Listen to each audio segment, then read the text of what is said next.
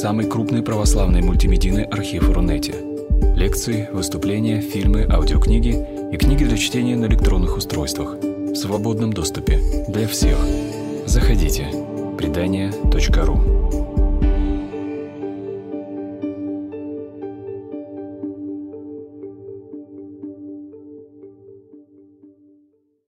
Дорогие друзья, сегодня самые смелые, самоотверженные и настойчивые дошли до нас с высокой познавательной потребностью. Вот. Мы очень благодарны тем, кто на нас добрался. И то, что успокаивает, то, что будет запись, видеозапись, выложенная на портале наших друзей из фонда «Предание».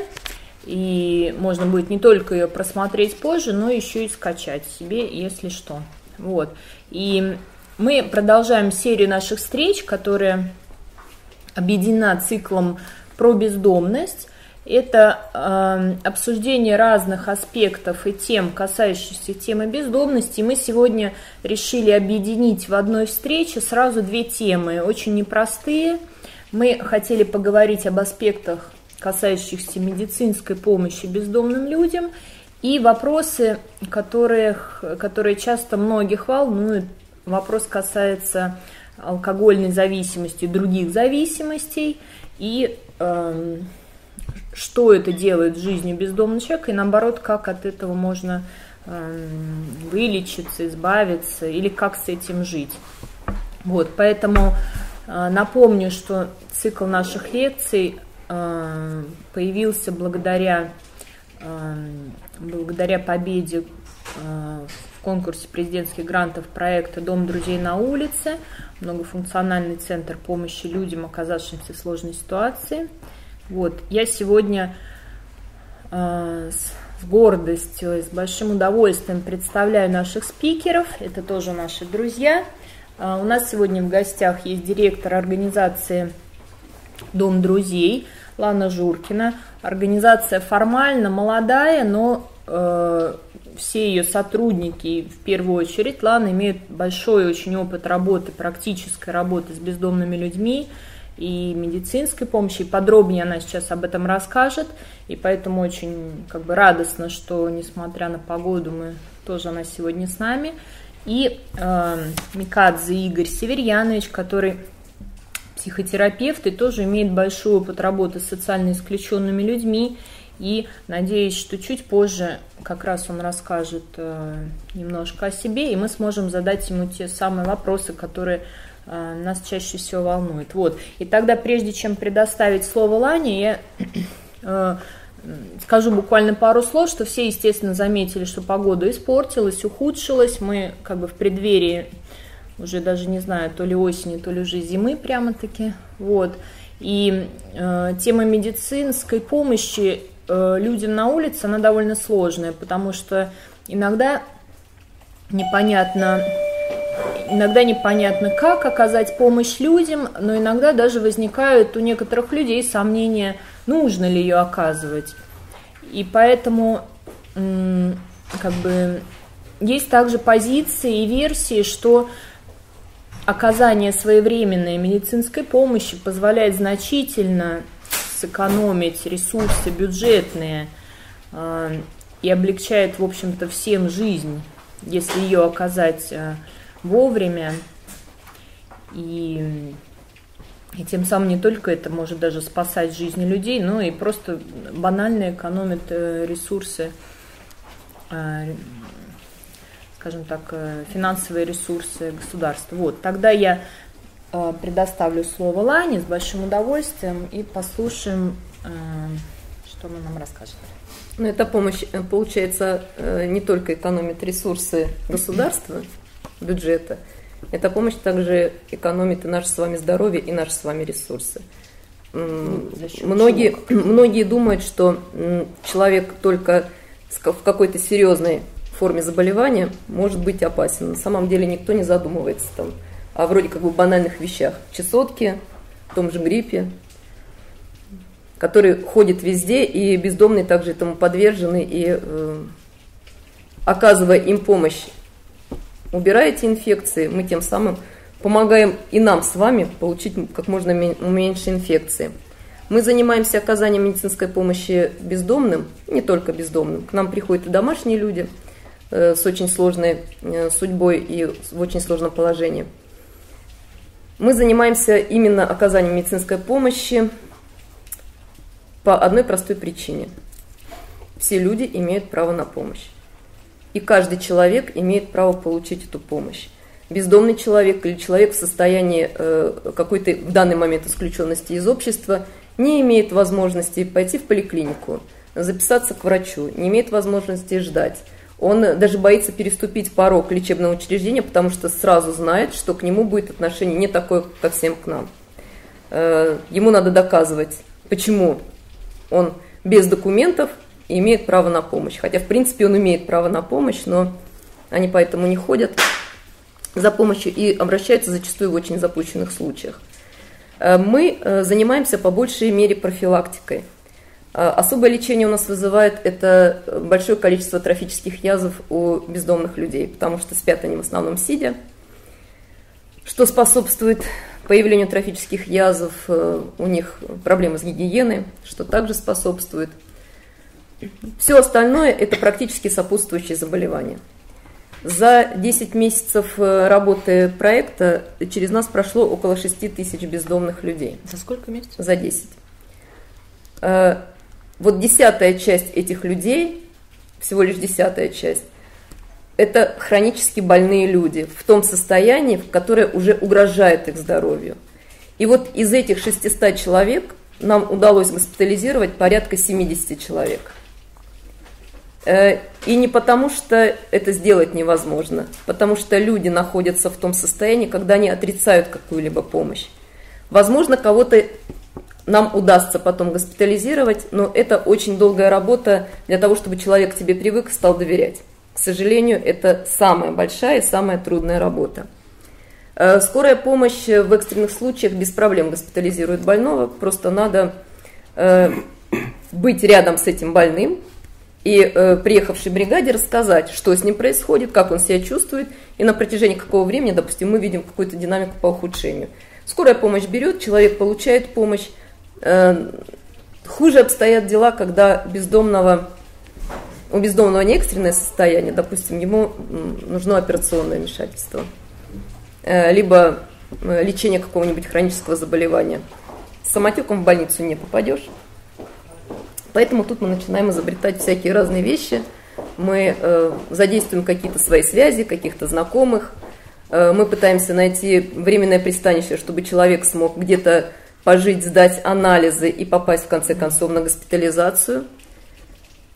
Нет такого места. Нет такого места. Это обычно хостелы, либо какой-нибудь дружественный приют, вот прямо на короткое время. Потому что наша задача, чтобы человек сдал анализы и смог потом... Мы его просто взяли и повели бы в больницу. Из проблем с бездомными это то, что человек, получивший помощь, причем бывает очень качественную медицинскую помощь, операцию, лечение сложного заболевания, он недолеченный выписывается из больницы. К нам, к сожалению, на улицу, на аутрич приходят люди со швами, с неснятыми, с уже загноившимися этими всеми нитками, с недолеченными инфекциями или уже вторичными инфекциями. Вот здесь, да, вот эта проблема. Люди не могут получить, их выписывают быстренько из больницы, они не могут долечиться, у них нет возможности где-то отлежаться, опять-таки нет возможности купить медицинские препараты. То есть даже средства были потрачены, получается, впустую? Да, мы встречаем людей после операции по онкологии.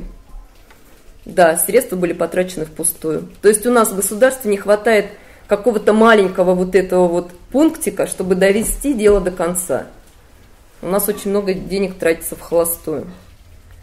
Надо ли помогать бездомным? Надо помогать всем. Надо помогать тем, кто просит помощи. Потому что человек, который нуждается в помощи, и он просит, он взывает к себе, чтобы ему просто дали там обезболивающее, он должен получить эту таблетку, необходимую ему. Если он приходит... Все медицинские препараты, которые выше уровня парацетамола, у нас выдаются строго по рецептам или назначениям врачей. То есть если человек после больничной истории, у него есть либо выписка на руках, либо мы организуем прием где-нибудь в поликлинике, и он получает выписку, рецепты от врача, который подтверждает его диагноз и расписывает ход лечения.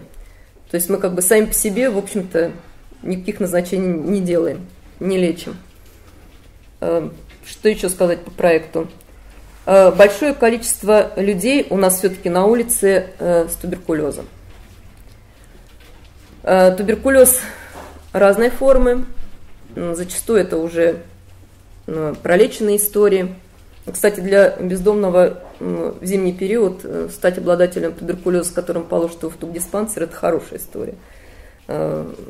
Они очень расстраиваются, когда у них там старая болезнь не дает о себе знать. Но это часть такая, есть людей. Но очень опасные формы открытой туберкулеза, и мы ничего не можем сделать с этим. Вообще ничего. К сожалению, ну никак. Если человек сам бездомный не выражает согласие поехать в тубдиспансер и пойти на госпитализацию, он может сидеть вот до того момента, пока вот практически от туберкулеза не умрет на этом месте. Положить его можно в тубдиспансер насильно только по решению суда. Обращение в суд должен инициировать главврач тубдиспансера. И это очень страшно, это действительно очень страшно. Для меня это, например, страшная история, потому что люди, когда говорят, что бездомные распространяют, ходят по улицам, распространяют туберкулез, это тоже как бы имеется такое. Но какой масштаб, скажем так, без? То есть какой процент людей с туберкулезом в такой форме? Вот, допустим, за 10 месяцев у нас было 5 таких пациентов. 5 человек. Учитывая скорость распространения инфекции, это колоссальные масштабы. Но из 5 человек мы 3 уговорили лечь.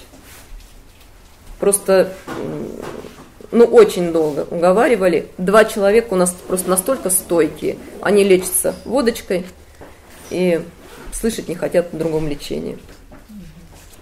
Но, если я правильно понимаю, как бы туберкулез, скажем так, болезнь социального характера, если я правильно понимаю. То есть заразиться ей, возможно, заболеть, если, скажем так, кроме, ну, то есть если человек находится в плохих бытовых условиях, недоедает, ослабленный иммунитет. Открытые формы туберкулеза, они в основном и те, кто вышел из места лишения свободы. Угу.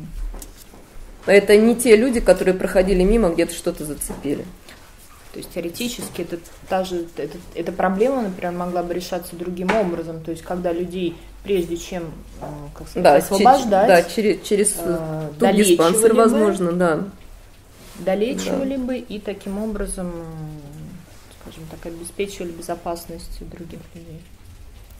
Ну, ладно, я бы хотела спросить, может быть, даже подробнее, то есть сколько в Москве, например, организаций, которые оказывают медицинскую помощь бездомным людям, потом как можно получить эту медицинскую, то есть как конкретно помогаете вы, сколько раз в неделю вы оказываете помощь на улице, вы принимаете где-то, как вообще может человек получить помощь, должен ли он иметь полис, не должен, как можно получить полис, вот чуть-чуть конкретики. Ну, у нас на Нижнем Сусальном есть поликлиника для бездомных. То есть в Москве есть один городской пункт, который оказывает помощь. Как бы это как бы городская поликлиника. Городская поликлиника. Да? К сожалению, не всегда люди туда идут. Ну, я не знаю, по каким причинам. Может быть, кто-то кому-то не нравится. Или... У нас нет такой задачи, чтобы люди приходили на нас. Мы знаем, что это бездомный человек, человек в состоянии бездомности. Он трудно привязывается вот именно к походам, к регулярным куда-то. Поэтому мы в основном и выбрали такой путь. Мы к ним идем. Ну, во-первых, это повышает их лояльность к нам. То есть они пришли на дрожащих ногах кому-то на прием, а пришли мы просто чисто по-дружески. Друзья, у кого что, давайте посмотрим. Оказывает медицинскую помощь в приюте у Ильи Кускова. У него есть врач. Ну, опять-таки, туда надо... Это приют, который называется «Теплый прием». «Теплый прием», да. Я не знаю, как сейчас в ЦСА, там есть доктор, какая там помощь оказывается, не могу сказать. Есть государственное учреждение, которое принимает уже на проживание, и там, соответственно, проживающим оказывается какая-то помощь. Проживающим, думаю. И ночлегу тоже. И ночлегу тоже. Вот, значит, оказывается там. Угу. И некий объем помощи оказывает организация Самию Суциаль. Самию Суциаль, которая была одним из спикеров на нашей предыдущей лекции. Мы как раз говорили о психологическом состоянии людей, о принятии тела. Угу. По большому счету, людям, которые приходят за помощью, больные, бездомные, они становятся обязательными. Когда ты приходишь к ним в места их, так сказать, постоянного нахождения и говоришь, что вот каждую неделю к вам будет приезжать в такое-то время. То есть они смотрят за временем, при том, что это все необязательные люди. Их это дисциплинирует, особенно когда они видят, что на них что-то зарастает. Такое счастье, когда этот белый красивый бинтик. Это уже какая-то радость, знаете, как новые колготки, наверное, для женщины. Вот, то есть вот как-то это даже повышает какое-то настроение. Они становятся тогда обязательными. То есть вот мобильная служба, которая оказывает медицинскую помощь, это кто? Это Дом друзей, ваша организация и кто еще? Ну, на улице, получается, выезжаем только мы. Только вы? Да. Выезжаем, мы начинали с... То есть я делаю акцент почему на этом, потому что все знают, что мы живем в городе, в котором около 15 миллионов человек, в котором бездомно, скажем так, по самым скромным оценкам около 6 тысяч, по нескромным до 100 тысяч, поэтому просто, чтобы мы все поняли, какой масштаб, скажем так, оказания такой помощи в нашем городе. Да, мы начинали с 2 выездов в неделю, сейчас у нас 5 выездов в неделю. То есть это какие-то точки в городе? Это точки в городе, да. Куда мы приезжаем, они знают, все места расписаны по времени, они знают, когда мы приезжаем, они туда приходят. И мы можем даже отследить состояние хронических больных. Мы всегда в курсе, они даже друг другу передают, что вот я там, кто-то не смог прийти, а вот мне поручили вот забрать какую-то перевязку. И мы же отслеживаем, мы даже бывает видим, что человек пришел там с перевязкой, куда ходил, рассказывает. Это заставляет людей немножко заботиться о себе. Естественно, когда ты прикасаешься к чему-то больному, а перевязка трофических язв – это вещь очень болезненная зачастую, и приходится развлекать, чтобы человек немножко отвлекся, они немножко начинают тебе больше доверять, нежели бы ты просто пришел и что-то стал у них спрашивать. Таким образом, нам удается установить контакт, и у нас получается уже из чисто медицинской истории, когда мы пришли, просто перевязали или дали таблетку какую-то, у нас вырастает история, когда человека мы уговорили пойти куда-то в приют, пролечиться в приют. Мы просто отслеживаем истории те, которые мы можем отследить. Понятно, что человек, который случайно оказался в городе или на нашем выезде, он пришел, ушел, и мы его практически никогда не видим.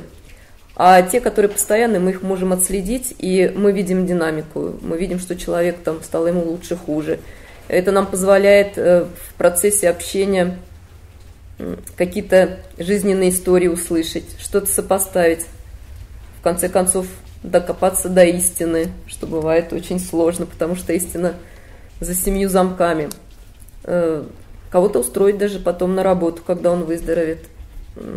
Кому-то найти родственника, говорят, просто не то, чтобы родственники забрали, но хотя бы, чтобы был контакт какой-то с родственником, что человек не один.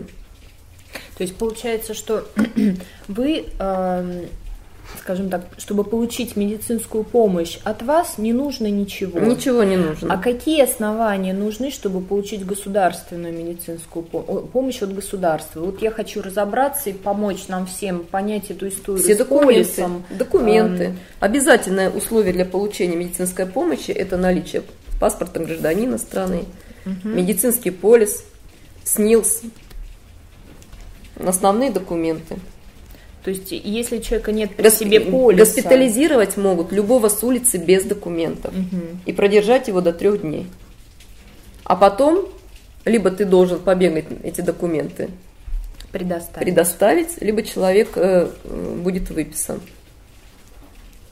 То есть нет такой, я не знаю, если вы знакомы с опытом других стран, если я правильно понимаю, что в некоторых странах есть, скажем так, программа, заложенная в том же государственном бюджете, да, что если человек оказался вот в ситуации, когда он не имеет ни того, ни сего, ни другого, что есть некий набор услуг, которые предоставляются вне зависимости от чего-либо вообще. То есть, например, роды, да, то есть если женщина рожает, то есть какая-то экстренная ситуация. Ну, с родами у нас, по-моему, все нормально. То ей тоже окажут помощь. Нет, я имею в виду, что... То есть, я знаю, что в некоторых странах есть такие программы, где предусмотрены расходы государственные на оказание помощи людям, даже если у них нет ничего. То есть им оформляется специального рода, скажем, такое страховое свидетельство именно человека без документов, без гражданства, без чего-либо. Есть ли такое... Похоже у нас. У нас длительные истории нахождения в больницах, в стационарах, бывают исключительно из-за человечности людей, которые там работают. Когда людям жалко конкретного человека, и они понимают, что он на улице погибнет, идти ему некуда, и такие люди, бывают, очень долго находятся в стационаре. Все, что касается государственной поддержки, это нет. Более того, мы, когда уговариваем положить нашего бездомного в стационар, мы обещаем, что все расходники мы на него привезем сами. И мы готовы возить необходимые перевязки, необходимые медикаменты, необходимые там перчатки, маски, халаты. Скажите, что вам нужно, только вот сделайте ему какой-то необходимый объем лечения. Мы всех, кого мы госпитализируем, мы не просто вот уехал на скорой помощи, мы его перекрестили и пошли дальше работать. Нет. Он уехал, потом у нас человек едет в больницу, и мы отслеживаем, пока он лежит в больнице. И передачки возим, и по телефону выслушиваем, что у него происходит. Потому что все люди, которые с улицы попадают в больницу, вернее, почему они не попадают часто в больницу, хотя это необходимо, потому что они боятся, что они там вот останутся одни и им будут там обижать. Вроде, с одной стороны, звучит смешно. Взрослые люди живут на улице. Ну, казалось бы, ну кто это вообще такие, как вообще на что-то можно обидеться, чего-то бояться? И никто зачастую не понимает, что это очень уязвимые люди, и они реально боятся. Они боятся всего. Они боятся и врача, и санитарки, и кого угодно. Ну, тем более уж охранника какого-нибудь. Вообще страшная сила. Угу. Тем более, что, если я правильно понимаю, все-таки намного дешевле пролечить человека, чем потом, условно, даже в худшем случае, предположим, человек вышел на улицу, его заболевание ухудшается, скажем так, усугубляется, ситуация ухудшается, и в конце концов, если он, скажем так, умирает на улице, то в любом случае, как бы, государственная машина несет расходы, потому что нужно опознать этого человека, нужно провести целую серию процедур, и никто, как бы, и в конце концов, непонятно, что дешевле. И, скорее всего, дешевле вылечить маленькую простуду в начале, чем потом иметь дело с хроническим заболеванием. Мы вывозим на аутрич, мы вывозим витамины. Нам говорят, зачем? Ну, мы говорим, ну, просто они красивые, повышают настроение. Ну, как бы банальная такая вещь, да. Мы вывозим всегда огромное количество ремонтадина. Опять говорят... Это профилактически. Да, это... опять говорят, ну, кто-то за ремонтадин, кто-то против. Но кому-то он хотя бы из десятка людей это поможет, и кто-то уже не понесет вот этот вирус дальше в массы. Я считаю, что, как бы, это вещь, которая необходима. Кстати, по поводу чесотки... Чесотка присутствует на некоторых товарищах там невообразимого количества и, не знаю, там всевозможных национальностей. Но когда человеку на улице говоришь, друг, да у тебя тут чесотка, а что с этим делать? Даешь препарат, рассказываешь, как делать. Но вы знаете, еще ни один из них после того, как он пролечился, то есть мы выдали препарат, мы его не обрабатываем, но мы рассказываем, как это сделать, ни один потом не пришел с чесоткой. Нет, она потом появится через какое-то время, понятно. Но вот, допустим, мы наблюдаем, что они все-таки прислушиваются, они совершают какие-то процедуры. А когда человек начинает получать особенно перевязку регулярно, он начинает задумываться о своем здоровье. И у нас очень много случаев, когда люди... Мы приезжали, и человек в глубокой алкогольной интоксикации, с асфальтовой болезнью на лице... Мы ему делаем перевязку, все говорят, да зачем он грязный, вонючий, зачем вообще это делаете, все равно он там... Проходит неделя, 2, 3, 5, 10. Приезжаешь, человек уже без следов асфальтовой болезни. Да, от него есть амбре, но он уже не так пьян, как был до этого. Через какое-то время выясняется, что он вообще перестал пить. Потом выясняется, что он пошел куда-то, пристроился. Оказывается, у него там есть там какое-то жилье или еще что-то. Он там стал налаживать отношения. Не всегда это удается. Это бывает удается на короткий момент. Может быть, там на месяц, на два. Но мы надеемся, что все-таки кому-то это поможет и в дальнейшем. Ну, радует, конечно, когда приезжаешь и видишь, что человек чистый, что у него раны на нем заживают. Потому что у нас, у докторов, это просто праздник души, когда они начинают листать в своих телефонах фотографии и сравнивать, что было, друг другу показывать. И многие просто удивляются, как в таких условиях жизни... Вообще некоторые больные показывают прекрасные результаты по лечению тех же ран. А раны бывают такие, что их шить не хотят, понимаете? Вот где-то ножом, бутылкой порезали, всякое бывает. Вот он приходит, у него развороченная рана. На лице, на руке. В травмпункте был? Был. Ну, почему не зашили? Сказали, так заживет. Вот это вот отношение людей к людям. И это очень неправильно. Ну, это я так считаю. Да, я здесь, к слову, хочу вот задать такой вопрос, который, например, нас тоже очень волнует. Какова частота, скажем так, вашей практики людей, чье состояние здоровья плохое, зависело от других людей, не знаю, избили, побили, было плохое настроение, пнули ногой, пырнули ножом. То есть, когда человек, скажем так, его состояние зависит от того, что от предрассудков против бездомных, от отношения негативного к нему. Часто ли такое встречается? Ну, это встречается довольно часто, и это начинается с наступлением вот такой погоды.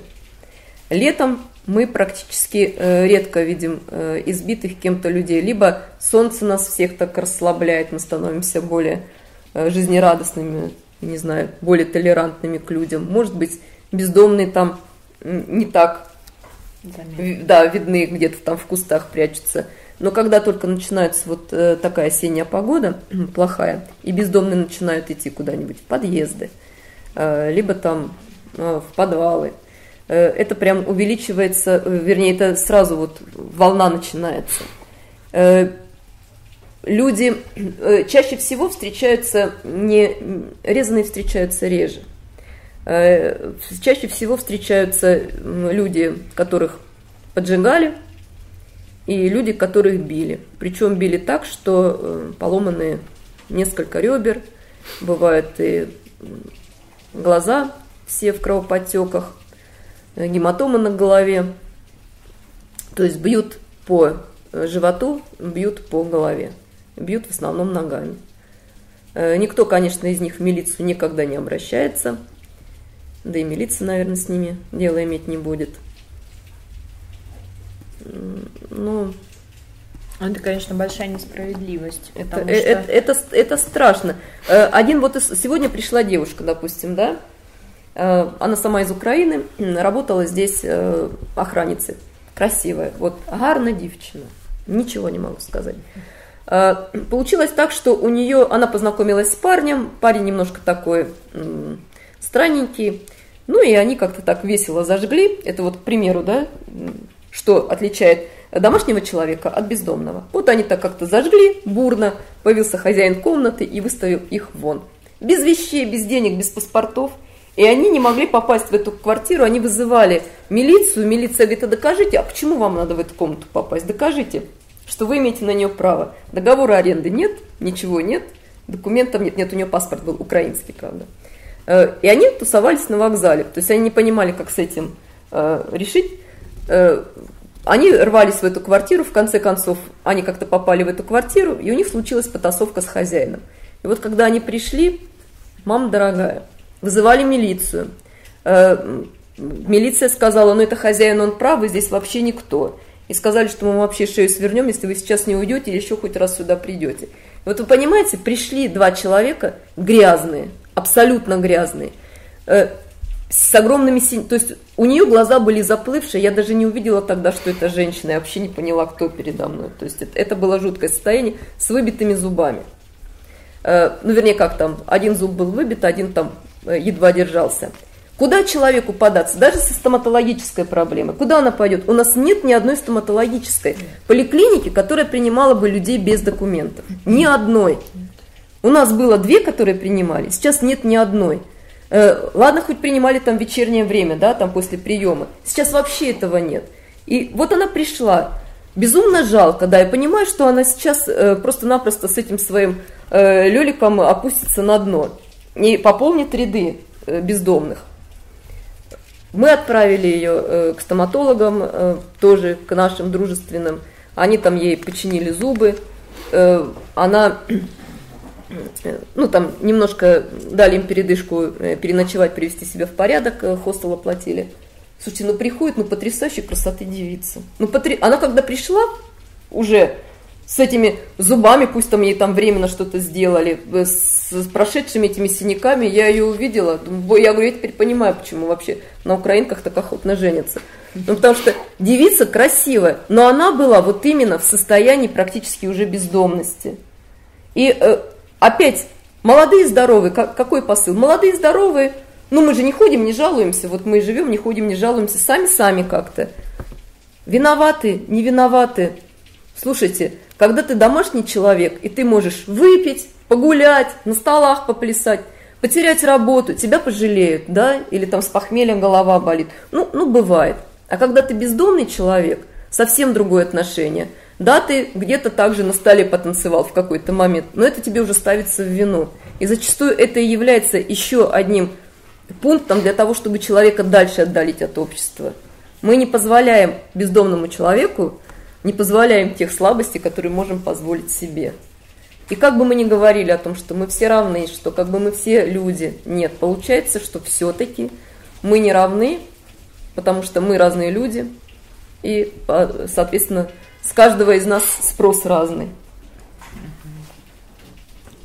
Да, спасибо большое. Ну, мне кажется, Лана как бы очень хорошо и конкретно показала весь спектр проблем, которые возникают, к сожалению, у человека, если ему не повезло, у него нет документа или регистрации, или места жительства. Я хотела акцентировать внимание на одной фразе, когда Лана сказала, что это заставляет людей заботиться о себе. Вот это было внимание других людей. И мне кажется, что это ключевое, что может стать переходом к нашему второму гостю, к спикеру. То есть, вот что такое алкогольная зависимость? Почему людей не заставляет ничего заботиться о себе и желать выздоровления? Это ли болезнь? Это ли вот этот змей, с которым можно справиться? Нельзя ли с ним справиться? У нас есть много вопросов. Вот, мы, может быть, тогда дадим сказать какое-то вступительное слово, и потом попробуем воспользоваться вашим присутствием, чтобы развеять наши разные сомнения. Вот. Предоставляю слово нашему гостю Микадзе Игорю, психотерапевт, который имеет большой опыт с социально исключенными людьми. Я думаю, что у всех этих людей, про которых вы говорите, у всех этих людей, о которых говорила Лана, у них свой путь на улицу. И у них свои отношения с алкоголем, у каждого свои. И люди, которые к этому рано или поздно приходят, они имеют свои истории, да, и то есть эти истории часто очень трагические истории. Может быть, это семейная какая-то история, наследственность. Или это какие-то жизненные тяготы, которые накрыли этого человека и привели его к тому состоянию и к тому положению, в котором он оказался. Это большая тема, и если говорить о том, как относиться к этим людям, да, то я вспоминаю такую историю про Аристотеля, да, который как-то подал милостыню человеку пьющему за булдыги. И Аристотель был врачом, и его кто-то упрекнул в том, что почему вы подаете деньги пьянице. Да? На что он ответил, что я подаю деньги не пороку, а человеку. И порой, когда мы сталкиваемся с такими людьми, очень сложно за всем этим фасадом, с которым они приходят, увидеть что-то человеческое. Вот.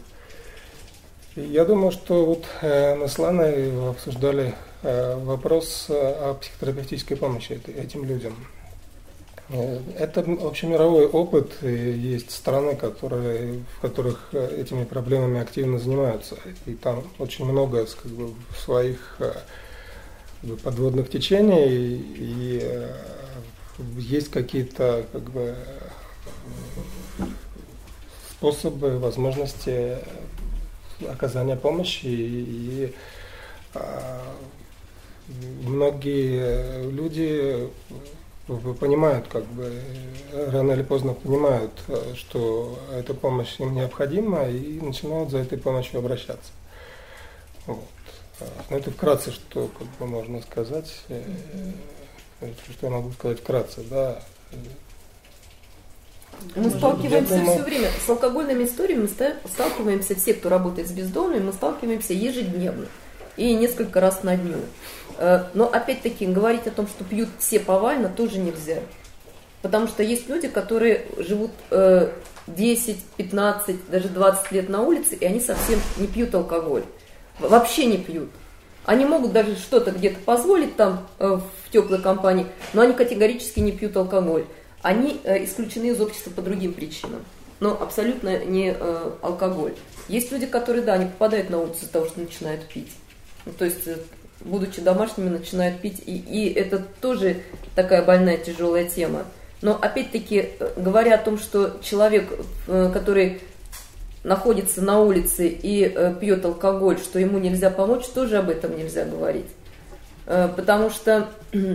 Да, и проходит какой-то срок жизненный, и в голове что-то там тренькает. Со здоровьем опять-таки бывает, когда где-то что-то там прижмет, уже человек начинает задумываться. И почему люди долго остаются в состоянии этой алкогольной зависимости именно на улице? Потому что они исключенные. То есть тут замкнутый вот такой круг. Они исключенные. Нам говорят, давайте эти люди будут работать, и они забудут о пьянке. Слушайте, мы поэтому и говорим о психотерапевтической помощи, потому что нельзя человека, который жил в одной среде, взять вот как цветок и пересадить в другую почву. Но это невозможно. Должен быть подготовительный период. Потому что опять-таки пьют-то они, вот Игорь не даст соврать, пьют-то они тоже из-за того, что у них определенные глубокие психологические проблемы. Ну, очень часто те люди, которые употребляют наркотики, употребляют алкоголь, страдают еще какими-то расстройствами. И алкоголизм... Какими? Разными, понимаете. Алкоголизм и наркомания – это, собственно говоря, фасад. И за этим фасадом очень часто не видно, что там в подвале происходит или в каких-то дальних комнатах. И порой у людей, которые долго пьют, что-то разглядеть за этим фасадом очень сложно. Это становится возможно, когда они прекращают пить, да, когда удается добиться какой-то ремиссии, да, довольно-таки длительной. Тогда становится видно, что там происходит.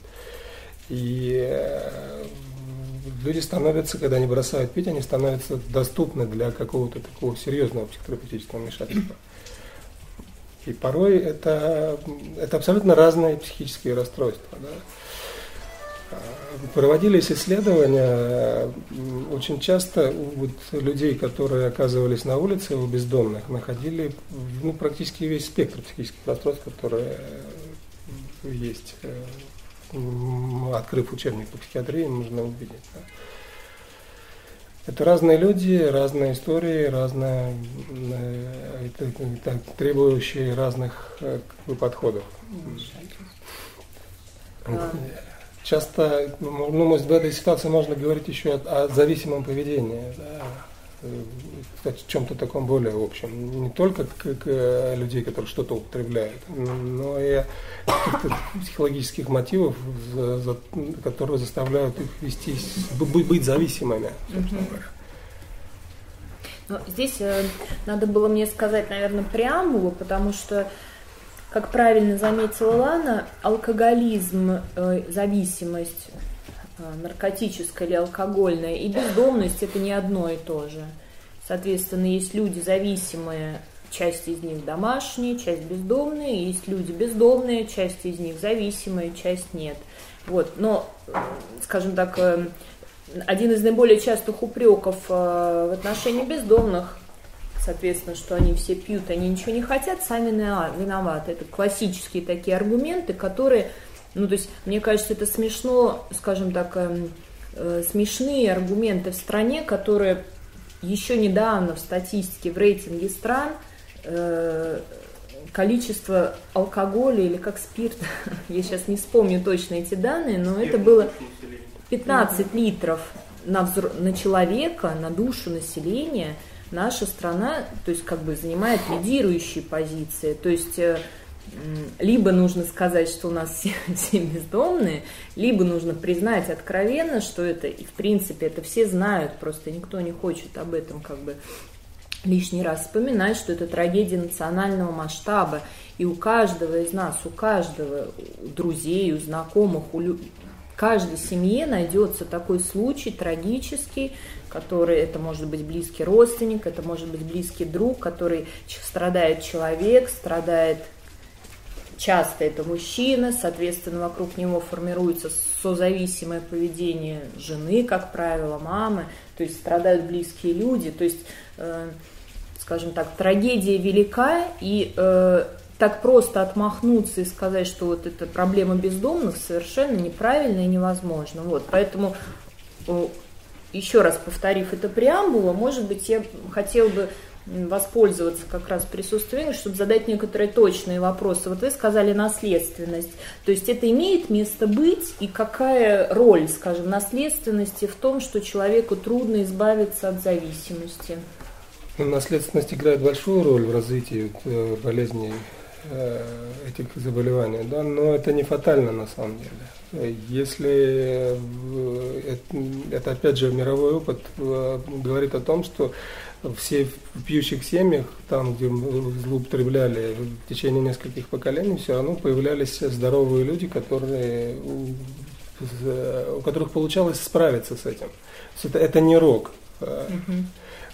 И надо отметить, что наша страна на самом деле не самая пьющая в мире тоже. Помимо нас есть другие страны, mm-hmm. где как бы, это, есть такие же проблемы, и они сопоставимы с нашими проблемами. Вот, но в нашей стране проблема лечить алкоголизм, получается. Вот у нас сейчас проблема, мы не можем больного бездомного алкоголизма, мы не можем поместить его в больницу. Если раньше наркологички брали, сейчас вообще не берут. То есть он может туда попасть только по направлению департамента здравоохранения, набором всех документов. Ну, я думаю, что в наркологическую больницу попасть... Нет, вот это раньше было проще, сейчас это сделать практически... Даже под москвича в Москве невозможно положить с документами, невозможно положить в клинику. Это действительно проблема. И когда говорят, вот люди пьют, сами виноваты, а я, честно говоря, задаю такой обычно вопрос. А вот если ты был бы на улице, ты пил бы? Вот я, честно говорю, я бы пила. Потому что алкоголь – это еще, даже если человек психически сохранен, даже если человек, ну, там, может быть, там пытался куда-то выбраться, но не может, да, ну, слаб духом. Алкоголь – это еще ширма. То есть, когда ты выпил, ты уже самокритику понизил, и тебе так проще воспринимать действительность, в которой ты в настоящий момент проживаешь. Да, это проблема, но мы ничего не можем им предложить, к сожалению, вот в лечении алкоголизма. Но сами виноваты, это, собственно говоря, не то, что нужно в этой ситуации говорить. Да? Ну, у нас как так сами виноваты. Дело в том, что это болезнь. Это болезнь. Надо начинать с того, что это заболевание. Что все-таки заболевание, и заболевание требует своих подходов. Ну, не работает у нас с бездомными вообще не работает. Ну, я не знаю, 12 шагов. А есть есть какие-то успешные практики, которые используются в нашей стране, которые позволяют... Мы сейчас отвлечемся от бездомности. Вообще они есть, и что работает? И потом попробуем понять, доступны ли они людям бездомным. Вообще эти группы самопомощи, да, 12 шагов, они существуют практически в каждом районе. И, в Москве. Да, в Москве. Эта информация абсолютно доступна в интернете, и этой информацией любой может воспользоваться, и любой может прийти на эту группу. Там нет никаких ограничений сейчас. То есть нужно желание. Да, нужно желание. И для того, чтобы избавиться от зависимости, тоже нужно желание. Другое дело, что особенность этих пациентов такова, что, как правило, желание – это желание родственников. Mm-hmm. Поскольку с бездомными проблема с родственниками отпадает, ждать… Но там есть проблема коллектива, в котором он существует. То есть он сходил на 12 шагов на занятия в группу, потом пошел опять в подворотник, где все остальные пьяные. То есть тут уже созависимость с группой. Это, как бы, я думаю, проблема выживаемости их в этой среде. Это что-то, имеющее отношение к мимикрии, да, какой-то, да, что нужно слиться с той средой, в которой они находятся. Это помогает им выжить. И вот это вот вы объяснили, что зависимое поведение есть психологические мотивы. То есть вот это можно подробнее? Насколько не психологические, а это психические заболевания. Часто все скрываются психические заболевания.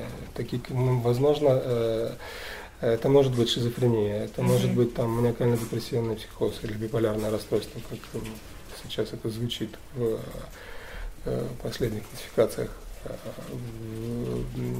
Это может быть все что угодно. То есть и у домашних то же самое. У домашних, да. Здесь нет разницы между бездомными и те, кто не бездомный, да. Можно разделить их на такие категории. И вот, я думаю, что здесь можно еще говорить о стигматизации бездомных. Да. И это такая серьезная проблема, с которой им очень сложно справляться. И это, как бы, если можно уже таким психотерапевтическим языком говорить, то это одна из мишеней психотерапии. Да? И Лана сегодня говорила о доверии. А доверие – это такая очень сложная категория. И доверие, это что-то общечеловеческое, не только касается бездомных. А люди, которые в своей жизни получили слишком много тумаков, синяков там, и так далее, им очень сложно с доверием, у них сложности с доверием. Да?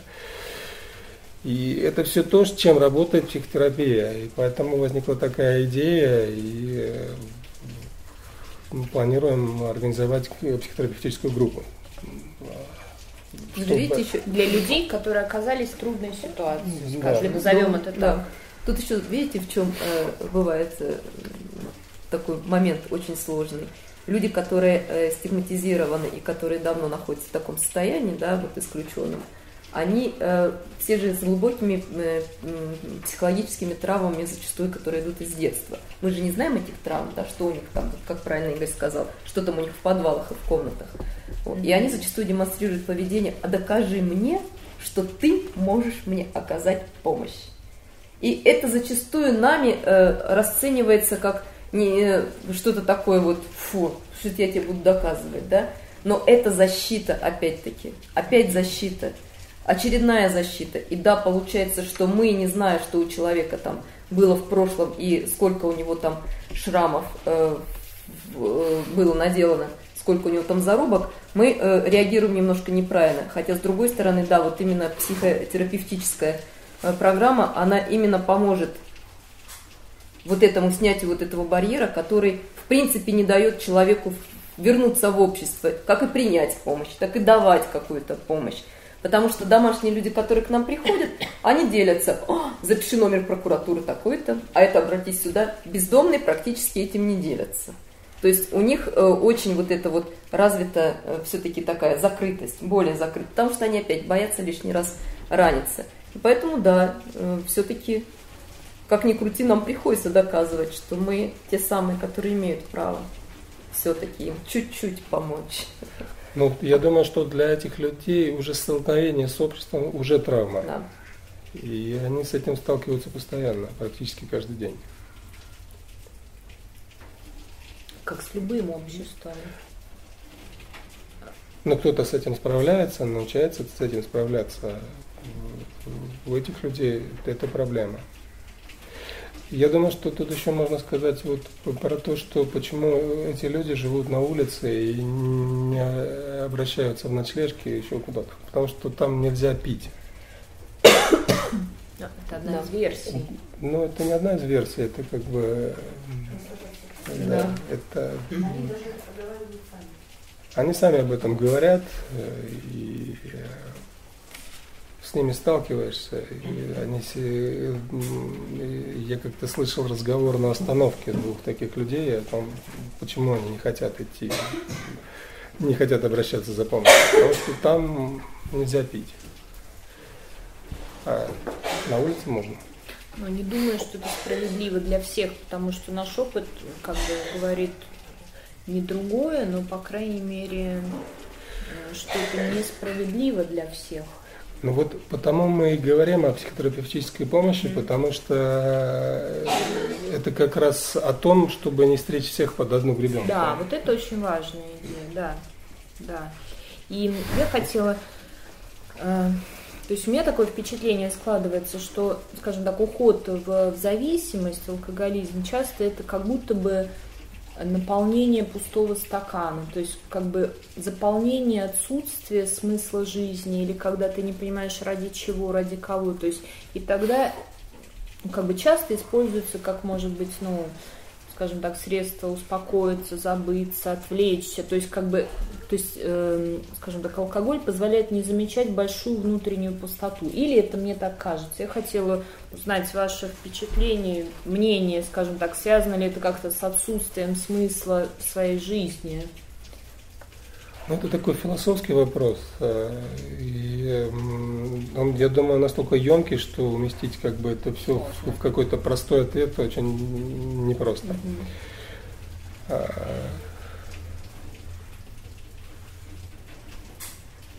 Пустота образуется, да, и эту пустоту нужно чем-то заполнять. Поэтому я бы не стал так как-то отвечать на этот вопрос с легкостью. Да, с легкостью. Понятно. Вот мы говорили, соответственно, про группы самопомощи, которые доступны в каждом районе. А есть еще такое распространенное, скажем так, мнение по поводу трудотерапии. Вот это работает, не работает, как, при каких условиях, может ли это помочь? Ну, насколько я знаю, сейчас трудотерапии в психиатрических больницах нет.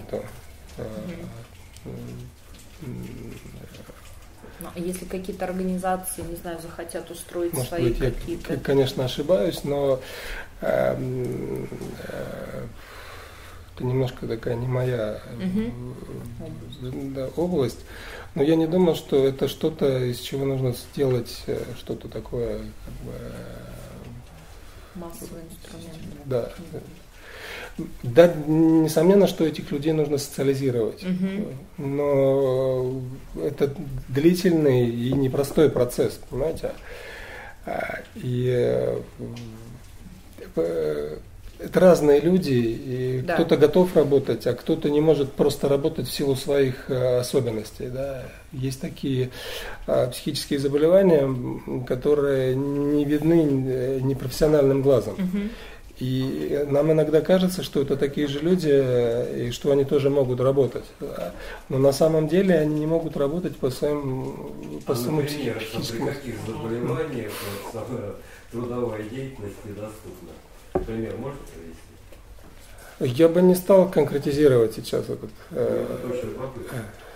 Хотя бы несколько таких вот диагнозов.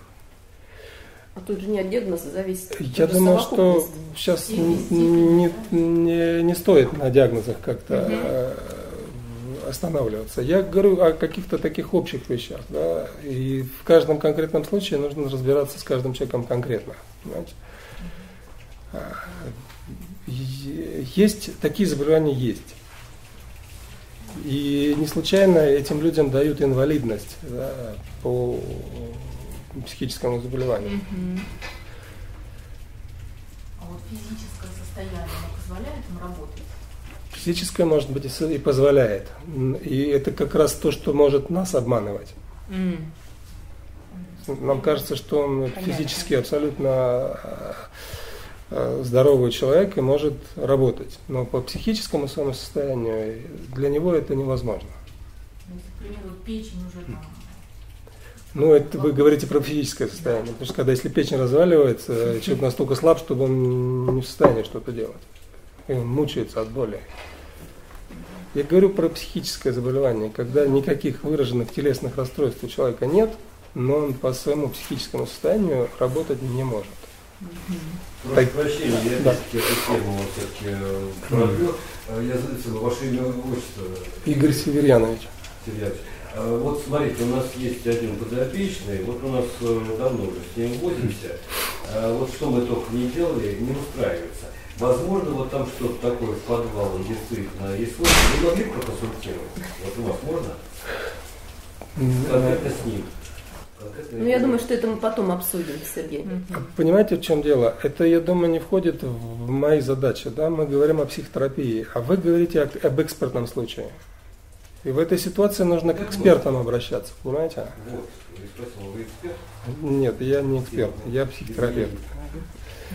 Простите, вот у меня такой вопрос. Вы сказали, что это длительная, кропотливая работа. И чтобы понять, как бы, потому что часто людям кажется, что вот ты раз, как бы, его пристроил, куда-то устроил, и он у тебя на следующий день здоров. Но как бы о каких сроках вообще идет речь, скажем так, если мы хотим мечтать об излечении от зависимости или, по крайней мере, о надежной вот ремиссии? То есть вот как бы это вообще, что это за сроки?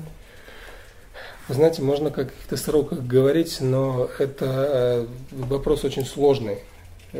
И определять, вот когда это дело касается психических расстройств, да, то говорить о сроках трудно. Да, очень сложно. Но есть минимальные, то есть, допустим, можно с уверенностью сказать, что за 2 недели ты не поможешь человеку, то есть, или за месяц тоже вряд ли. Понятно, что все люди разные, но как бы есть какие-то минимальное время, которое требуется, или, не знаю, количество встреч, например. То есть, как бы вот можно ли это в чем-то все-таки измерить, чтобы понять, как бы. То есть, чтобы понять, что это не так вот щелкнуть пальцем. Я могу сказать, что групповая терапия, групповая психотерапия – это процесс длительный, довольно длительный, который длится годами. Мы просто, собирая статистику, рассматривая, как двигаться в сторону психотерапии с бездомными, да, мы пришли к выводу, что любая бездомная история, которая длилась на улице, там, допустим, больше полугода, возврат в общество от 1,5 до 2 лет – это минимальный.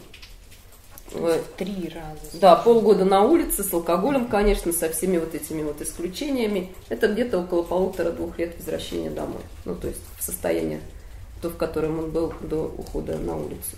Да, это процесс очень длительный. Опять-таки мы говорим про трудотерапию. Что такое трудотерапия? Если, допустим, человек до бездомности был инженером блестящим или писателем, такие тоже случаются, или актером, музыкантом, и вот он стал бездомным. Да, может быть, он 3, 5, может, даже 10 лет был на улице. И вот пришел момент, когда он понял, что я так больше не могу, я хочу вернуться. Что с ним делать? На стройку? Какой труд ему?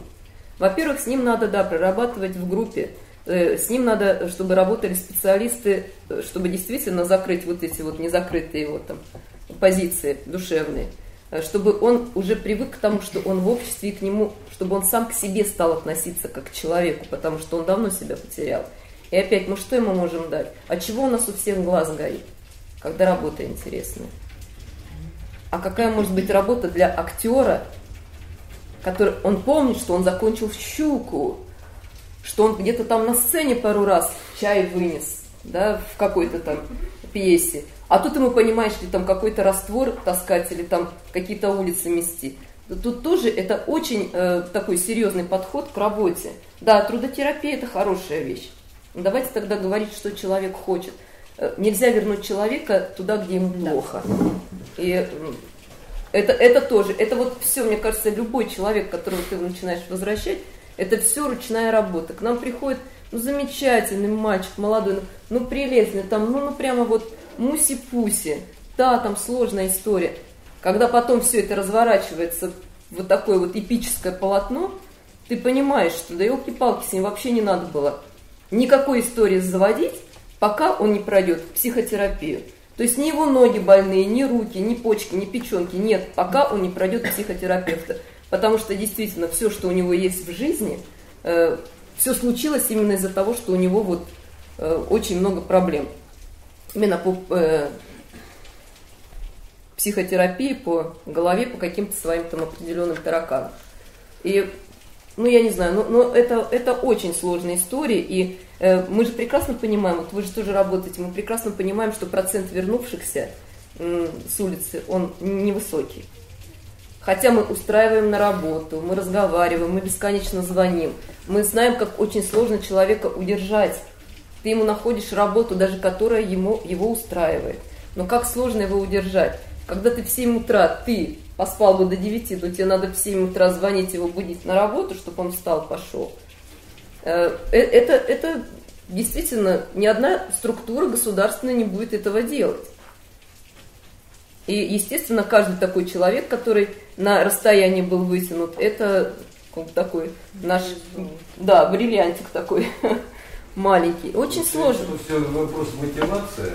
То есть они на самом деле не так сильно хотят вернуться. Они хотят, но они не знают как. Они же утратили все. Нет дедлайна, нет обязанностей, ну, вернее как, нет ответственности. Они уже забыли, что такое ответственность. Ладно, Александр, вот вы сказали, что если человек полгода пробыл на улице, а нужно им реабилитация полтора года, получается, что если он 10 лет был, то это уже невозможно его вернуть? Ну почему? Ну, нет, все возможно. Но тоже опять-таки, это... какая у него мотивация? Хочет он вернуться куда? Вот тут самый интересный вопрос. А где взять мотивацию? Или как ее создать? Или как ее из него вытащить? Или, то есть, как бы это возможно с помощью психотерапии? То есть, вот, как бы, то есть, если я правильно понимаю, избавление от зависимости, это в первом, во главе угла должно быть желание человека.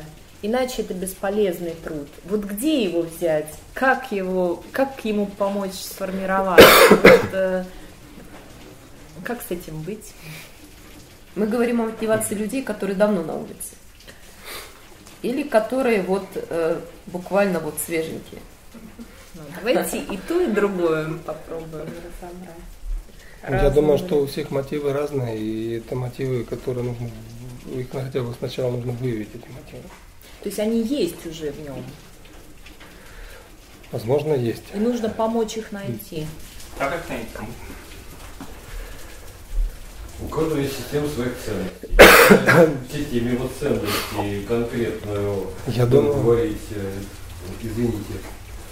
Я думаю, что когда человек приходит на психотерапию, это уже какой-то мотив. Вот, то есть, а как сделать, чтобы он до нее дошел? То есть, как ему... Вот нет, я почему хочу, я это спрашиваю, потому что, допустим, есть эти группы, а как сделать так, чтобы люди сюда пришли? Ну да хотя бы сначала, чтобы они об этом услышали, узнали, что это есть. Да. Угу. То есть рассказать первые. И потом пригласить. Рассказать, пригласить. Дать человеку попробовать себя. Постоянно рассказывать. Да? Угу. На каком-то этапе сразу объяснять все. Не хочу. Еще сказать о принципах лечения реабилитации зависимых. Да. Да? Угу. Это есть один основной принцип. Сколько человек употреблял по времени, столько времени нужно и на реабилитацию. Употреблял он полгода надо с ним работать. Потреблял он 20 лет, значит, 20 лет надо с ним работать.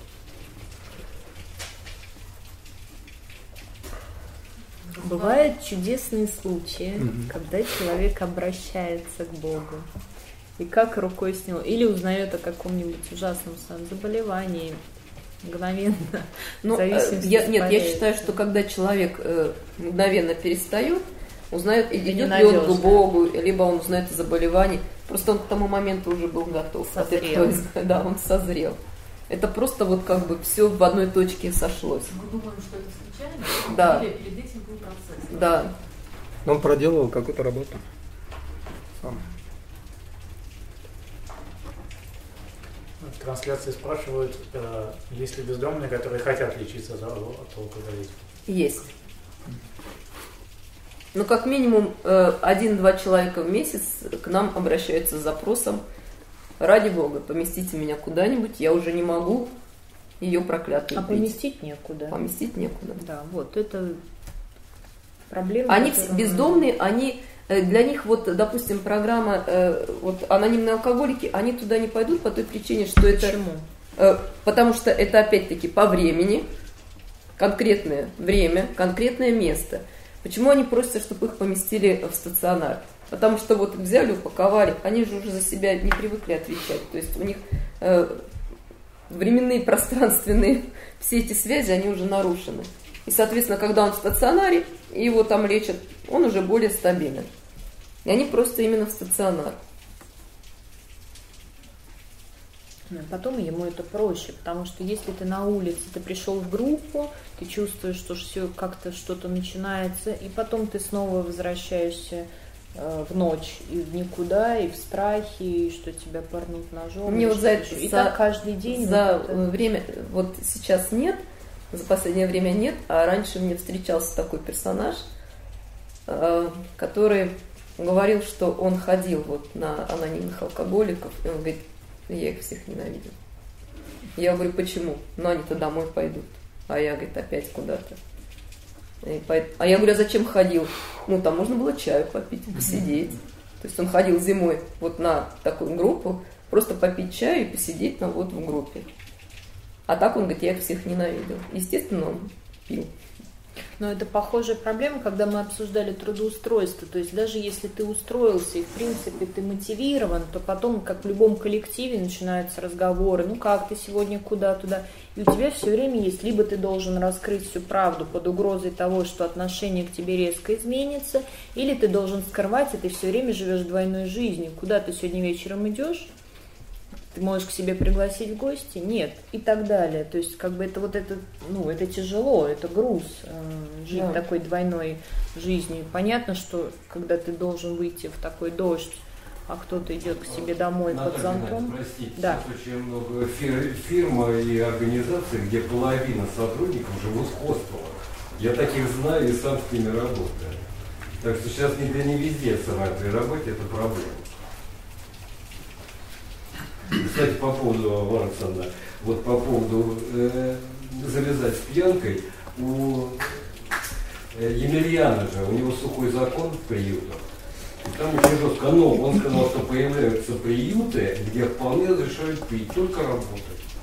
Но мы не будем говорить за спиной, потому что у нас, тем более, сегодня есть прекрасный вот пример, есть фонд «Ремесло добра».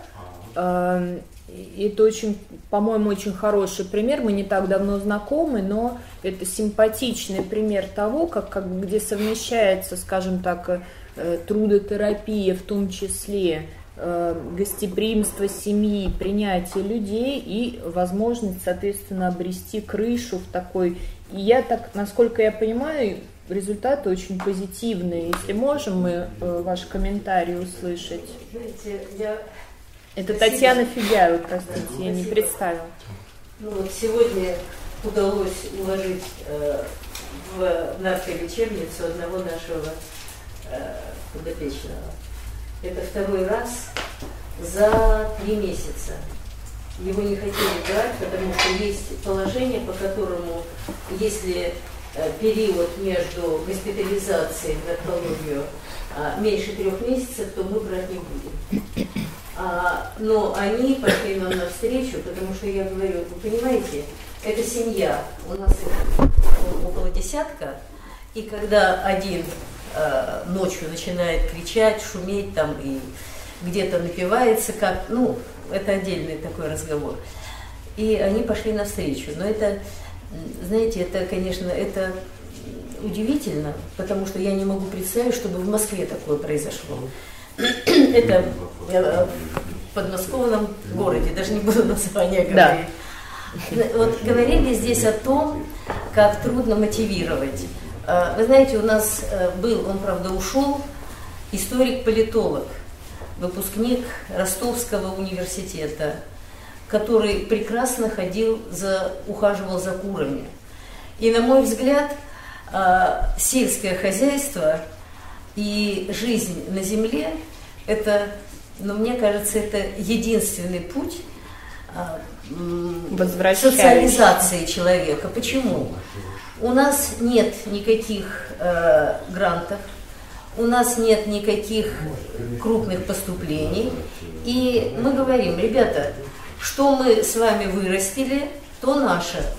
И когда человек перед таким, знаете, перед таким выбором, а если учесть, у нас у половины или рожистое воспаление, или трофические язвы, и уходить куда-то, идти, ну, надо хотя бы подлечиться, они остаются. Вы знаете, когда он сначала говорит, я политолог, я должен в советское время быть третьим секретарем обкома, а я здесь буду кормить кур. Ну не корми, иди третьим секретарем, иди первым секретарем, в конце концов, иди, попытайся.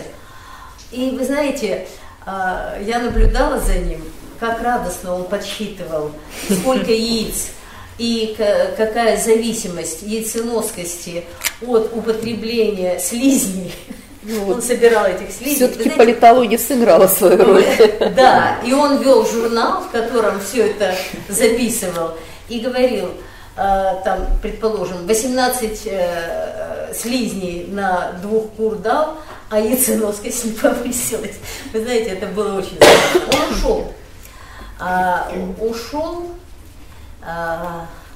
У него серьезное рожистое воспаление, такие ноги, ну, как обычно у бездомных очень. Он подлечился, пошел. Вы знаете, у меня есть такое впечатление, что вот... Есть такое, это сладкое слово «свобода». И несколько человек у нас, они приходили, становились, ну, как бы, все, уже думаешь, все, наш человек, и все пойдет. И вдруг он встает и уходит. Тебе было плохо? Нет, мне было хорошо. А почему ты пошел?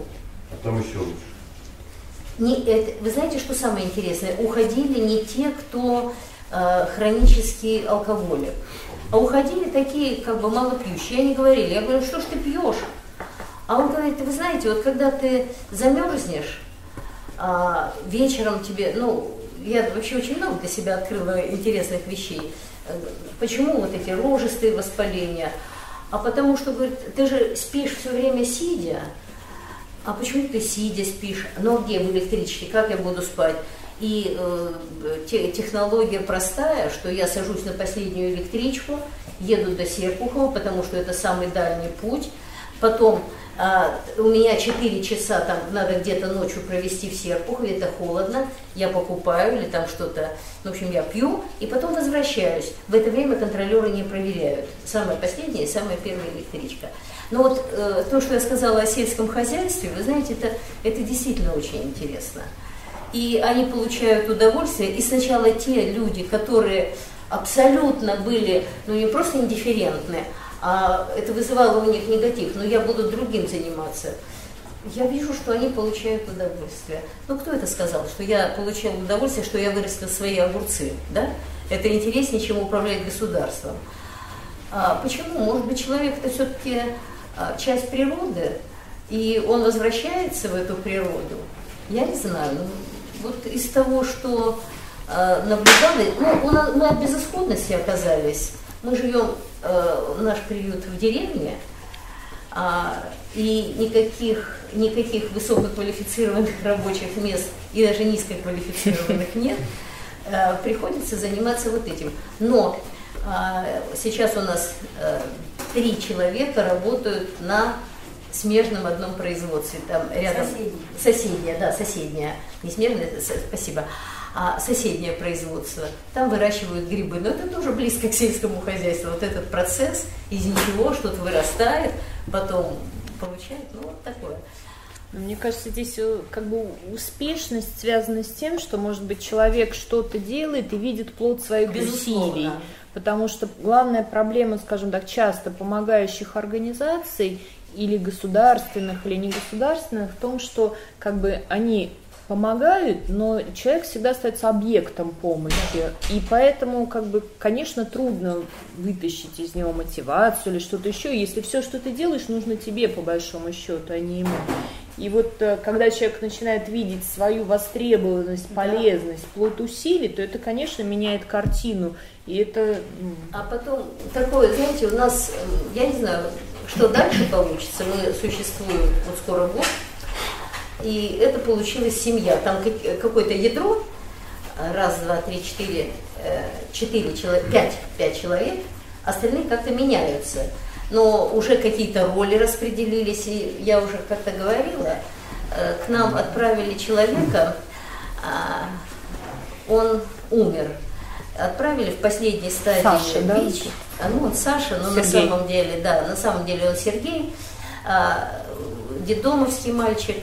28 ему лет, последняя стадия ВИЧ, куча сопутствующих, он же умирал. И вот первое, что он сделал, когда пришел к нам, он сказал: у меня ВИЧ, я умираю. И все это видели, и что меня тронуло, та женщина, которую наверняка многие знают, может быть, скажет это... Знают, Тальковский. Это, вот. И она сказала: можно я ему буду как мать? И вы знаете, и когда он умирал, я уже, ну я к нему все время ездила на Соколиную гору, и говорю: Сереж, ну кому приветы передавать?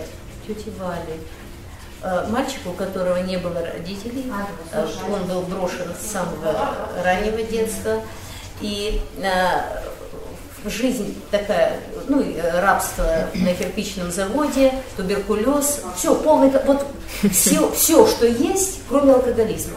Вот это удивительно. Все, что есть, это у него было. И он вот эту вот буквально двухдневную вот эту заботу внимания оценил, что тетя Валя, привет. И когда он умер, вот сейчас я должна получить урну, мы решили похоронить его у нас, в деревне там.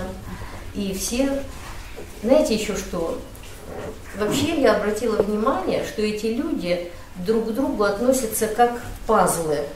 Вот они сходятся, потом расходятся и очень быстро забывают друг друга. Ну, это в общем случае, это мое мнение, я могу заблуждаться. Здесь я им сказала: ребят, вот кто к нам попадает, мы в больницу будем ходить ко всем. И сейчас, когда они доят козу, доят мужики у меня, вот, доят козу, потом это козье молоко увезите Сергею. У нас другой Сергей в туберкулезной, ему лежать долго, вы понимаете. Меня это, вы знаете, до слез. Потому что, когда начиналось все это, они говорили: а что это мы ему будем таскать? А что, у нас своих нет, что ли? Да мы сами, понимаете? А я говорю: ребят, а завтра вот с тобой такое случится. И это настолько трогательно, когда они собирают, ну вот варенье, сейчас они варили варенье, значит, копали картошку, ну все как, знаете, вот все как в семье, все как дома. И поэтому, когда я сегодня сказала: слушай, а вот тебя, я не знаю, как у всех, у нас почему-то очень много Сергеев. Это или Сергей обязательно, это имя притягивает бездомность или что-то такое.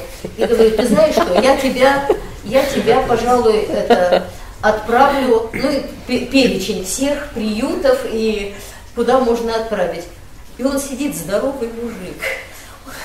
Елена Степановна, я никуда не буду.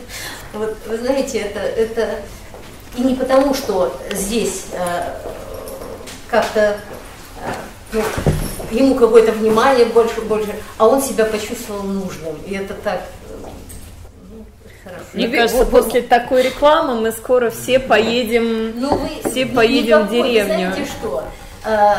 Без иллюзий. И я не говорю, что у нас прямо там все тишь, гладь, Божья благодать. Но козьего молока попьем. Это вот это как раз показатель того, как нам нужны приюты небольшие. Да. И в этих приютах, когда создаются вот такие ячейки, когда ты можешь работать с небольшим количеством людей и видеть их постоянно, это и есть как раз вот эта вот мотивация. Эта мотивация, она выращивается именно в этой группе людей. Да, кто-то уйдет, кто-то придет. Разные нюансы. Кто-то заболел, кто-то еще там чего-то. Но когда люди находятся все-таки в какой-то такой вот... обозримой. Да, в обозримой вот этой вот группе, да, с ними и работать проще. И у них больше возникает ситуации, когда они более мотивированы. А когда мы человека видим на улице, и мы его куда-то зовем, там что-то с ним сделать, естественно, это выход ноль. Часто это анонимные отношения, да, а это, здесь, наоборот, это очень личные. Вот один из вопросов, один из путей мотивации. У нас, вот, допустим, в Москве у нас нет ни одной ночлежки. У нас приютов-то, господи, где они у нас в Москве-то приюты? Мы все решаем какие-то локальные такие задачи, но поскольку у нас профиль другой, у нас все больные, у нас здоровых нет вообще среди наших подопечных, мы их, естественно, помещаем куда-то в хостел. Но опять-таки тот же хостел – это нам дружественные обычные организации для нас, которые нам дают обратную связь. И мы всегда знаем, когда он пришел, замечен там был с пивком, да, там ночевал, не ночевал. То есть мы как бы все равно немножко, контролируем. Мы знаем, что у него происходило. Держите руку на пульсе. Ну, извини меня, если наша задача человека положить в больницу на сложную операцию, и туда уже 3 месяца вбухана работы, волей-неволей будешь отслеживать. Но нет вот этой вот возможности, чтобы была вот такая вот история семьи, неважно где, за МКАДом, внутри МКАДа, где-то в деревне, но чтобы это была вот структура, которая помогала бы в том числе и мотивации. И тогда мы увидим высокий процент выхода, высокий процент социализации при работе, совместной работе специалистов, совместной работе соцработников. Да, у нас будет высокий процент выхода социализированных людей. А сейчас это просто вот... допустим, у нас за 10 месяцев, 10 месяцев это как-то у нас дата такая была, мы подбивали, за 10 месяцев работы у нас было трудоустроено 38 человек. Из 6 тысяч? 6 тысяч это в общем, 38, 6 тысяч это которые помощь получили. Понятно. Медицинскую. Это могут быть одни и те же были. Это человек или случаев 6 тысяч? 6 тысяч человек, не случаев. Мы услуги отдельно считали. Потому что один человек, это может быть 2 руки, 3 ноги и все такое прочее. Нет, минутку, но этот человек из 6 тысяч на этой неделе, на следующей, это он же? Нет, у нас... То есть это 6 тысяч да, уникальных, да, уникальных. То количество, кого мы трудоустроили, на сегодняшний день... Те люди, которые работают более полугода, их всего 3 человека. 3. Потому что они бесконтрольны. Вот они какое-то время там попробуют, там что-то там не пошло, где-то там чего-то. И 3 человека, я считаю, что это очень низкий... Да, спасибо, что эти 3 человека есть, они держатся, и они практически все уже самостоятельны, они все снимают жилье, они работают, они там как-то себя содержат, они даже уже ничего от нас не просят. Но остальные все пропали. Низкий процент, потому что мы не можем дать им вот такую вот историю, когда есть в том числе и поддержка, есть более мощная мотивация, отслеживание и контроль. Нет сопровождения. Как раз то, чего мы, как правило, ожидаем от дома. Принятие, да. Защиты, безопасности, внимания, личного внимания. Как раз отсутствие дома... может быть, уже время подходит к концу, мы никак не можем остановиться. Тема животрепещущая. Да. Уточните, у нас была бездомная, мы ее закодировали, 8 тысяч. И мы тоже. 8. Значит, она не пьет уже с марта месяца и работает в пятерочке кассиром. Насколько вот нам ожидать прогнозов? Она у вас работает? Хорошо. Живет в общежитии. То есть это работает? Насколько кодирование, вот говорят, это просто как бы психологически, как вот это как плацебо, да? То есть это какое-то основано на страхе. То есть действительно ли это работает? Кодирование? Есть разные методики кодирования, это вот тоже отдельная тема. Это разная методика. Да, разные препараты, да? То есть, ну, это работает в каких-то случаях? Ну, вы же видите, да? Что оно работает. Работает. Я знаю людей, которые 30 лет после кодирования не то что не употребляют, то есть был период, когда совсем не употребляли, а сейчас они даже могут позволить на праздник выпить рюмочку. Это не приводит к никаким дальнейшим последствиям. Ну, это может привести к последствиям. Может. Но я думаю, что там как бы уже такой возраст, что уже вряд ли дальше пойдет. Это психотерапевтическая методика, да, запретительная методика. Она работает не у всех пациентов, но у какой-то части пациентов работает. Опять индивидуально, да? В трансляции спрашивают, ну так скорее восклицаются, как может помочь психотерапия человеку, если он живет на улице? Особенно, если у него психическое заболевание. Вообще, есть ли какой-то смысл в разговорах? В разговорах всегда есть смысл. Я думаю, что про того человека, про которого говорили, что он приходил, Лана рассказывала, на психотерапевтическую группу, он приходил туда не только для того, чтобы там поесть и согреться, да. Он размещал там свою ненависть. И психотерапевтические группы, они и нужны для этого, чтобы там что-то размещать свое.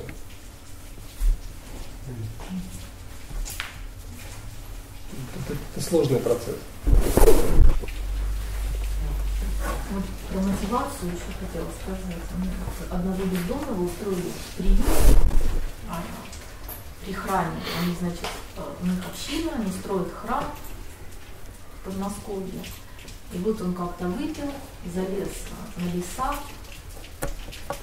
И вот они его пытались там стащить. И в это время он кричал: «Я строю храм». То есть, как бы, я так понимаю, что у него такая вот мотивация была, что вот он не просто там работает, да, а вот что-то приносит пользу какую-то людям. То есть вот, в дальнейшем, может быть, от него можно ожидать. Ну, его простили, дали второй шанс. Еще шанс дали. То есть вот значимость как труда, она тоже играет роль, да, вот он не просто копает бессмысленно, да. Ну а для чего вообще мы работаем? Вот если задуматься, каждый из нас для чего работает? Так же и для людей бездомных. Тоже нужен конечный какой-то результат. Я работаю, чтобы что? Чтобы купить бутылку и потом не работать? Либо я работаю, чтобы что-то значимое сделать? Это, у нас был такой, к сожалению, пропал у нас товарищ. Они же, оказывается, из регионов. Москва вот такое место, куда стекаются. Ну, вот у нас так устроено. Город, где есть деньги. И людей обвинять в том, что они едут все сюда в поисках хорошей жизни, каких-то заработков, но это бессмысленно. Приехал товарищ. Да, очень умный, очень грамотный, хороший специалист. Но такие специалисты сейчас не нужны. Это практически вот этот ваш персонаж. Они не нужны такие, но куда-то устроился на стройку, да, выпил, получил зарплату, выпил. И все.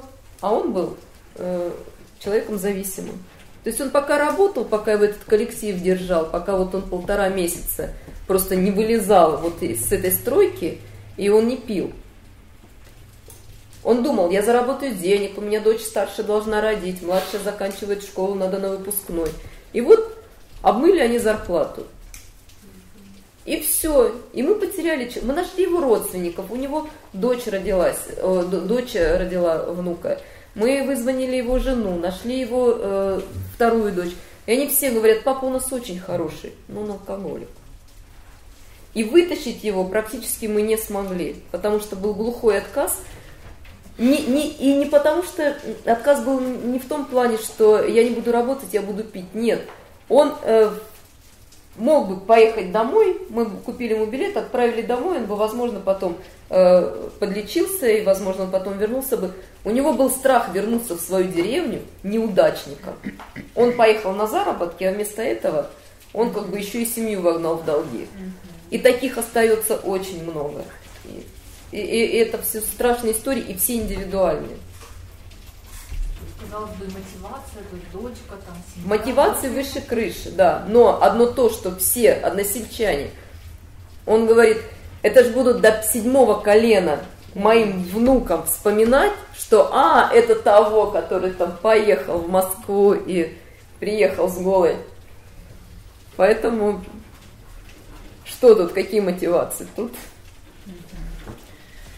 Да, мне кажется, что, как сказать, расставаться не хочется, потому что разговор, и сложный, и интересный. Вот из того, что мне хочется, скажем так, подытожить наш сегодняшний разговор, из того, что мы поняли, что нельзя всех под одну гребенку, что все случаи очень разные, что алкоголь – это болезнь, что избавление, скажем, от зависимости – это трудоемкий процесс и длительный, что у нас не все так просто, то есть совсем даже плохо все с медициной и помощью, получением помощи, если у тебя не сложилось. Но у нас хорошо с людьми, у нас очень хорошо с людьми, да. Потому что то, что мы не можем оказать в рамках ОМС и в рамках всей нашей системы, мы можем это оказать просто попросив человека, специалиста, просто каким-то дружеским ресурсом, просто-напросто воззвав к нему как человеку, и наши люди откликаются. Спасибо им за это огромное. Безусловно. Хотя, с другой стороны, хотелось бы, конечно, стремиться к тому, чтобы получение помощи не зависело от твоего статуса, от наличия места жительства или наличия регистрации, потому что это вопрос, основных прав людей. В конце концов, если ты оказался, мы граждане одной страны, и это большая несправедливость, если человек не может получить помощь. И в конце концов, и как мы уже даже вначале говорили, это даже получается в конце концов более накладно для государства и для бюджета не оказать помощь на начальном этапе, потому что потом ты имеешь дело с гораздо большим объемом расходов. Да, поэтому я еще раз благодарю всех, кто к нам сегодня пришел, и особенно спикеров, потому что, к сожалению, погода это не поощряла, но мы сюда пришли. Вот, мы почти завершаем наш цикл лекций, у нас осталась еще одна лекция, вот, мы признательны всем, кто нас слушает и смотрит, и надеемся до следующего раза. Спасибо. Спасибо. Лекция проведена и записана по заказу православного мультимедийного портала «Предание.ру». Лекции, выступления, фильмы, аудиокниги и книги для чтения на электронных устройствах в свободном доступе для всех. Заходите. Предание.ру